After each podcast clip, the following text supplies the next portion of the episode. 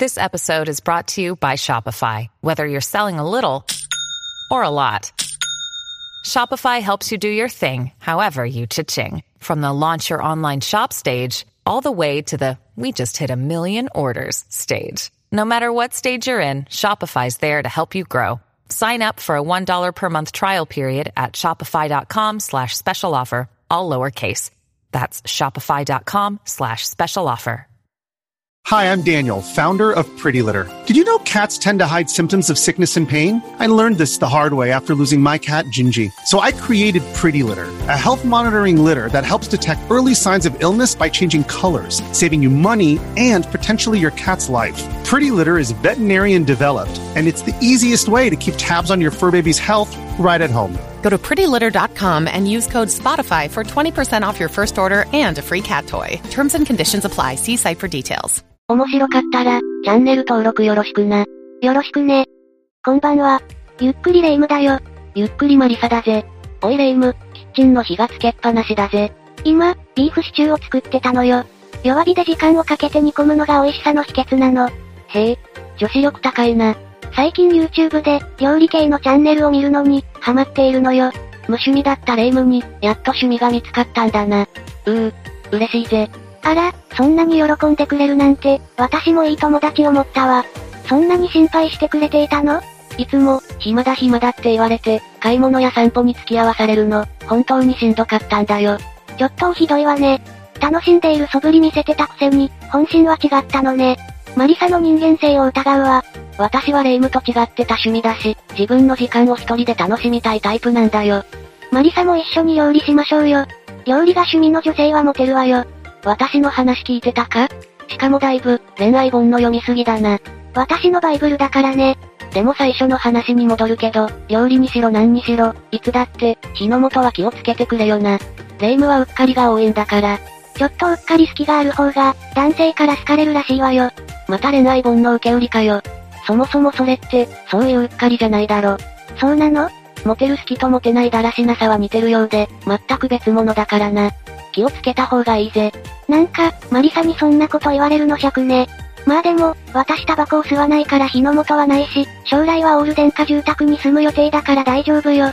いやいや、ついうっかりとか、ちょっと目を離した隙に起こるのが、恐ろしい火災なんだぜ。そういえば、私の庭とも言える新宿歌舞伎町で、起きた大規模火災からもう20年も経ったんだな。マリサ、庭っていうほど、歌舞伎町に入り浸ってるの？意外すぎるんですけど。ホスト？それとも2丁目？それは秘密だぜ。でも、歌舞伎町の火災は本当に凄惨で、忘れられないぜ。私その事件のこと、知らないのよね。マリサ、教えてよ。じゃあ、事件について詳しく伝えていくぜ。みんなも、それではゆっくりしていってね。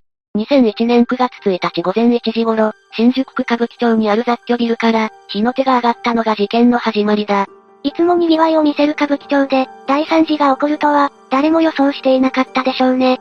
雑居ビルってなんとなく薄暗くて、怖いイメージがあるわ。消防が現場に到着した時、地下2階、地上4階建てビルの4階から、小さな黒煙が上がっていたそうだ。当初は大した火事でないと思われていたらしいが、3階に多数の逃げ遅れの情報が入り、事態は一変したらしい。火の元はどこだったの ?3 階のエレベーターホールと言われているが、未だ明らかにはなっていないぜ。3階には、麻雀店が入っていたそうだ。違法賭博の店？さらっとそういうことを言うな。ゲーム麻雀だ。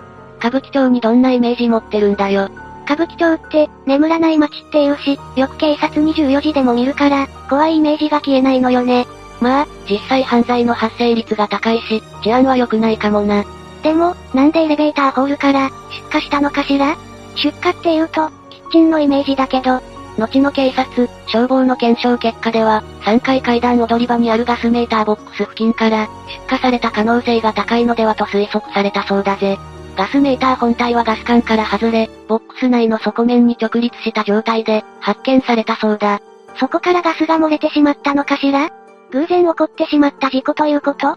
火星によって配管をつなぐアルミ合金製の、継ぎ手が溶融して落下したという説が有力だが、発覚前の段階でアルミ合金が溶け出すほどの温度に、達するのか疑問が残る部分があって、放火犯が故意に外したのではないかという説も、飛び交っていたらしい。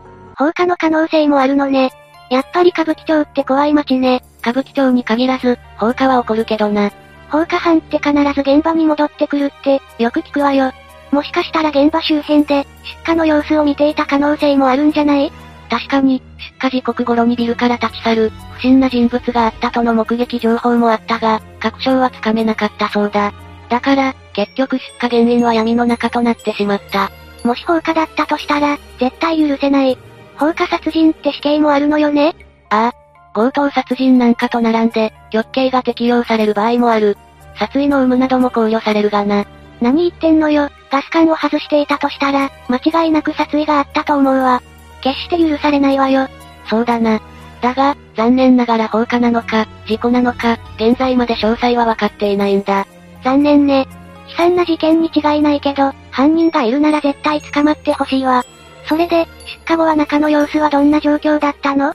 わずかな時間で4階のキャバクラ店まで、一気に煙と熱風が駆け上がったそうだ。そんな短時間で火が回るものなの？そうだな。これは、内部ですでに火災が起こっていたところに、従業員の一人が何も知らず扉を開けてしまい、空気が入ってきたため、バックドラフトが引き起こされたため、とされているんだぜ。バックドラフトって大阪の USJ で、アトラクションとして見たことしかないけど、爆発が起きて、火柱が上がったり、炎が迫ってきて、熱風も凄まじかった記憶があるわ。アトラクションと分かっていても大火災の恐怖に、身動きも取れず立ちすくんでしまったの。ああ、あのアトラクションはかなりの迫力だ。もともとは消防士を主役にした映画だ。だが、本当に起きたことは、あんなもんじゃない。もっとすごいってこと？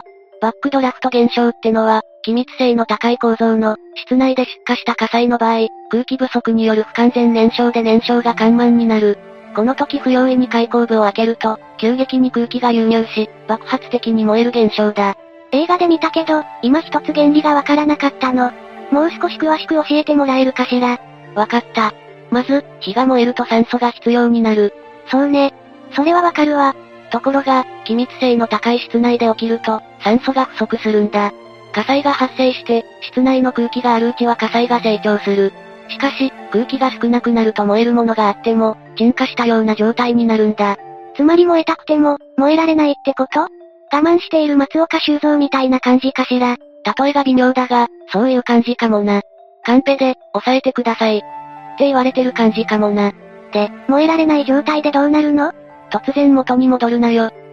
まあいい。酸素がなくなっても、温度が下がるわけじゃない。火種はくすぶっているんだ。そして、可燃性のガスが徐々に室内に充満する。つまり室内は高温の可燃性ガスが、酸素を待っている状態になる。一気に爆発するのね。修造とどっちが熱いかしら。比べんな。真面目な話、相当危険なんだ。密閉性が高い建物ってことは、木造や、モルタルの建物じゃない。つまり建物の躯体はそのまま残っているから、一気に開いた扉から炎が吹き出すことになる。じゃあ、不用意に扉を開いたりしたら、そうだ。扉を開いた人物は、炎に包まれることになる。過去において、炎が扉から吹き出し消防士が殉職したこともあるんだ。特に最近の建物も機密性が高く、バックドラフトが発生しやすくなっている。そして今回の事件では、それが実際に起こったんだから、凄まじい惨劇だっただろうな。従業員やお客さんは恐怖だったでしょうね。まさか、そんな火災に巻き込まれるなんて。当時、3階の麻雀店内には19人、4階のキャバクラ店内に28人いたと、見られているんだ。3階からは、従業員3人だけが、脱出に成功したが、3階に残った16人と、4階の28人全員が死亡してしまったそうだ。そんな、そんな大勢の人たちが、44人もの犠牲者を生んでしまったのね。逃げ場を失った犠牲者が、山のように、折り重なって倒れていたと、過酷な事故現場だった様子を語る、消防隊員もいたそうだ。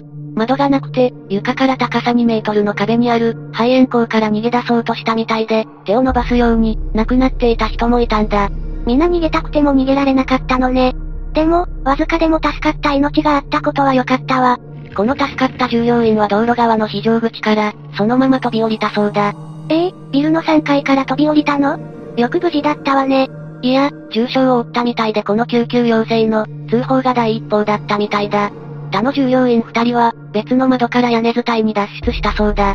すごい行動力というか、火事場の馬鹿力という言葉があるけど、やっぱり人間って、切迫した状況に置かれると、普段は想像できないような力を、無意識に出すことができるのね。必死だったんだろうな。私も昔試験中に腹痛に襲われて、油汗をかきながらありえないスピードで、テストを終わらせてトイレへ駆け込んだことがあるわ。そのテストは今までで一番の高得点だったの。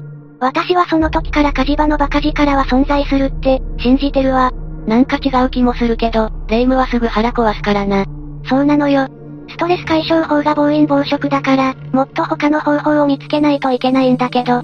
マリサ、私のサンドバッグになる勇気ある？勘弁してくれよ。冗談よ。で、何の話だっけ？火事場のバカ力だろ。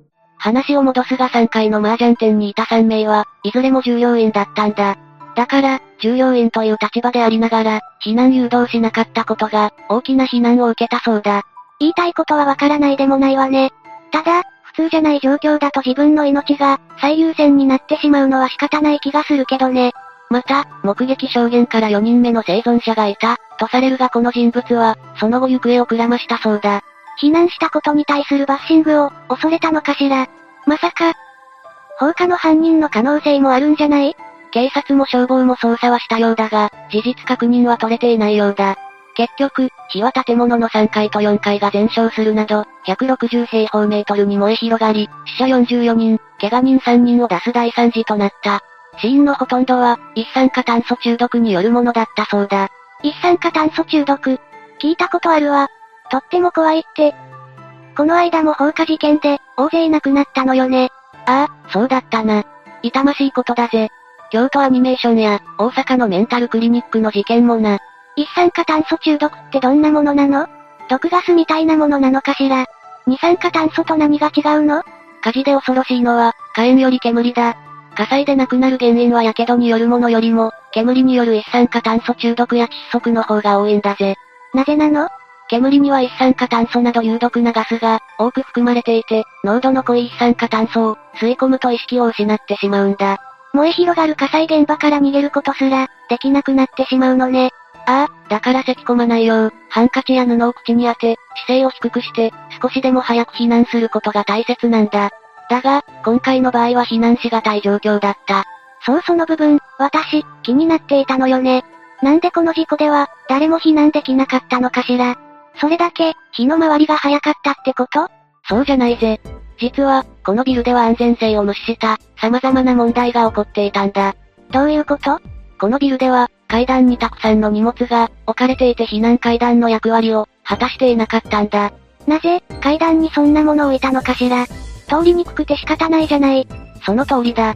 どうやら3階のエレベーターホールにも、階段への出入りを塞ぐように、発泡スチロール製の吊るし看板が設置されていて、この階段はビルに一つしかないのに、当時3階から4階の階段には、ゴミがいっぱいに詰まった袋が5つあったほか、衣装ケース3箱、店の制服契約150着、ジュースタンク、ビールケースなどが、ほぼ隙間なく置かれていたそうだ。従業員によると、防火戸前に荷物を置くことで、入り口が狭くなり、不審者が店に入りにくくなる、と考えての行動だったと話しているらしい。信じられないわ。絶対置く場所がなかったから、ただ置いただけよ。避難することなんて、起こり得ないと思っていたのが見え見えね。それから3階から2階に降りる階段も同様に、荷物などで埋まっていたそうだ。各階のエレベーターホールと階段の仕切りには、防火扉が設置されていたが、荷物や看板などが、障害となり、閉じることができない状態だったことが、判明しているんだぜ。だから、今回の火災発生時にも防火シャッターが、閉まらず、階段が煙突状態になってしまった、ということね。他にも、避難器具が設置されていなかったことや、避難誘導訓練が行われていなかったこと、定期的に消防用設備を消防設備士などに、点検させておらず、点検報告書も未提出であったことが判明しているんだ。全然安全性が確保されていないじゃない。さらにひどいのは自動火災報知設備に、不備があったことだ。自動火災報知器って、感知器を使って、火災で発生する熱や煙を自動的に検知して、ベルを鳴らすことで建物内に火災を放置するものよね。ああ、避難と初期消火活動には欠かせない設備だ。でも東京消防庁によると救助隊員がビル内に入った際、自動火災放置設備のベルが鳴っていなかったらしい。3階店内には3カ所の感知器が、天井に設置されていたそうだが、誤作動が多いために電源が切られていた。さらに、4階は天井を火災放置器ごと内装材で、覆い隠してしまっていたそうだ。何のための感知器なの？一番最初に警報を出すはずなのに、電源を切るなんて、ビルの管理はどうなっていたの？避難器具は、3階には未設置で、4階には設置されていたものの実質的に、使用できない状態であったらしいぜ。管理不備がひどすぎて、事故は起こるべくして起こったと言われても、仕方ないわね。呆れてしまうわ。報道によると、火災後このビルは東京消防庁から、使用禁止命令が出されたそうだ。そして2006年4月18日に和解が成立したため、保全処分が解かれその後解体されたそうだ。こういった安全性に欠ける行為を行った人を、罰することはできないの？ビルのオーナーとか、責任を取る人はいなかったのかしら？いや、2008年7月2日東京地方裁判所は、ビルオーナーら被告人5名に対し、防火対策の不備が大惨事につながったとして、執行猶予付きの有罪としたんだぜ。執行猶予付きなのね。なんだか、被害者たちが浮かばれないわね。でもこの事件をきっかけに消防法は、大きく改正されたんだ。自動火災放置設備の設置義務対象が従来より、小規模なビルにまで拡大され、機器の設置基準も強化された。それから消防署による立ち入り検査の時間制限撤廃や、措置命令発動時の公表、建物の使用停止命令、刑事告発などの積極発動により、違反是正を徹底することとしたんだ。事件をきっかけにより厳格化されたのね。違反者の罰則は、従来の、懲役1年以下罰金50万円以下から、懲役3年以下罰金300万円以下に、引き上げられたし、法人の罰則も従来の、罰金50万円以下から200倍に当たる、罰金1億円以下に引き上げられたんだ。防火対象物定期点検報告制度が創設され、年1回は有資格者による入念な点検と報告も、義務付けられてるんだぜ。少し厳しい気もするけど、二度と、こんな凄惨な事件を起こさないようにするには、そこまで徹底しないとダメなのかもね。霊夢の言う通りだ。この事件を受けて、再発防止に向けて制度も変わったんだ。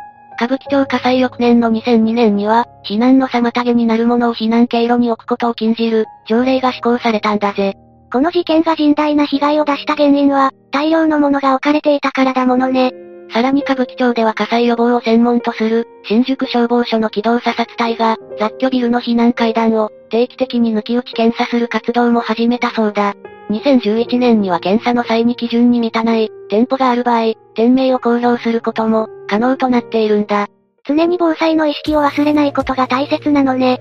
それに町ぐるみで火災防止に向けた取り組みを、続けることが、二度とこのような悲惨な事件を、起こさないためには必要なのかもね。今でも24時間体制で立ち入り検査を実施しているそうだが、違反は後を絶たないらしい。こんな悲惨な事件が起こったのに、教訓になっていないなんて悲しいわ。2019年4月から2021年3月に、歌舞伎町地区のビル701棟を対象に行った検査では、避難路が荷物で塞がれ通れないケースが、126件あったそうだ。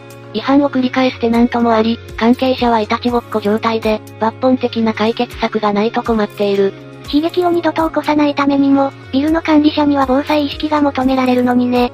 歌舞伎町火災から20年経って、火災への意識が、薄れてきているのかもしれない。もう一度、この火災を思い出して、せめて階段に物を置いてはいけない、ということを再認識してほしいな。それに、一度失われた命は決して戻らないし、しっかりとした管理をしてもらわないと、安心して生活できないものね。そうだな。今回の話を聞いて、もし自分や家族の身に、同じことが起こらないように、そのためには、どうするべきか一度考えてみるのがいいと思うぜ。そうね。私たちも普段の生活に活かして、危険を避けていかないとね。ほんとだな。少しでも悲しい事件が減ることを願うぜ。それでは次回も、ゆっくりしていってね。